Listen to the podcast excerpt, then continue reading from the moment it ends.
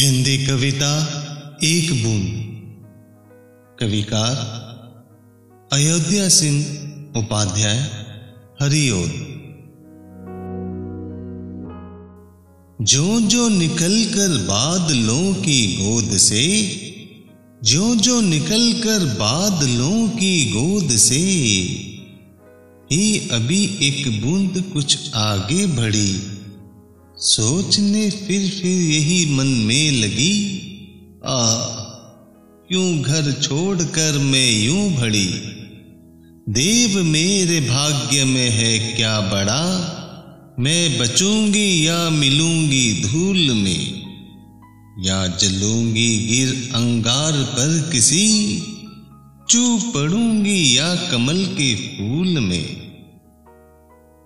बह गई उस काल कुछ ऐसी हवा। वे समुंदर और आई अनमनी। एक सुंदर सिप का मुँह था खुला। वह उसी में जा पड़ी और मोती बनी। लोग यूँ ही है झिझकते, सोचते, जबकि उनको छोड़ना पड़ता है घर। किंतु घर का छोड़ना अक्सर उन्हें बूंद लो कुछ और ही देता है कर। एक बूंद एक हिंदी कविता है, जो अयोध्या सिंह उपाध्याय हरिओद द्वारा लिखी गई है। इस कविता में एक व्यक्ति के भावों और विचारों का वर्णन किया गया है। जो अपने घर से दूर जाकर एक नई यात्रा पर निकल रहा है।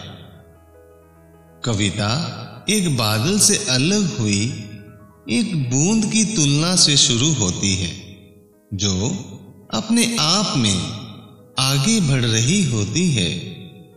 व्यक्ति अपने घर को छोड़कर जाने का कारण सोचता है और अपने भाग्य पर सवाल उठाता है। वे चिंतित होता है कि क्या उसे नए परिवेश में जीवित रहने की क्षमता होगी? या फिर वह सदा के लिए खो जाएगा? कविता फिर समुद्र की तरह समुद्र हवा का वर्णन करती है, जो एक सीप के रूप में एक मोती बचाते हुई होती है। ये चित्रण ये बताता है कि प्रत्येक व्यक्ति का अपना अनुभव होता है और उनकी यात्रा उन्हें अप्रत्याशित स्थानों तक ले जाने की संभावना रखती है। व्यक्ति अपने घर और परिचित स्थानों से दूर जाने से भयभीत होता है।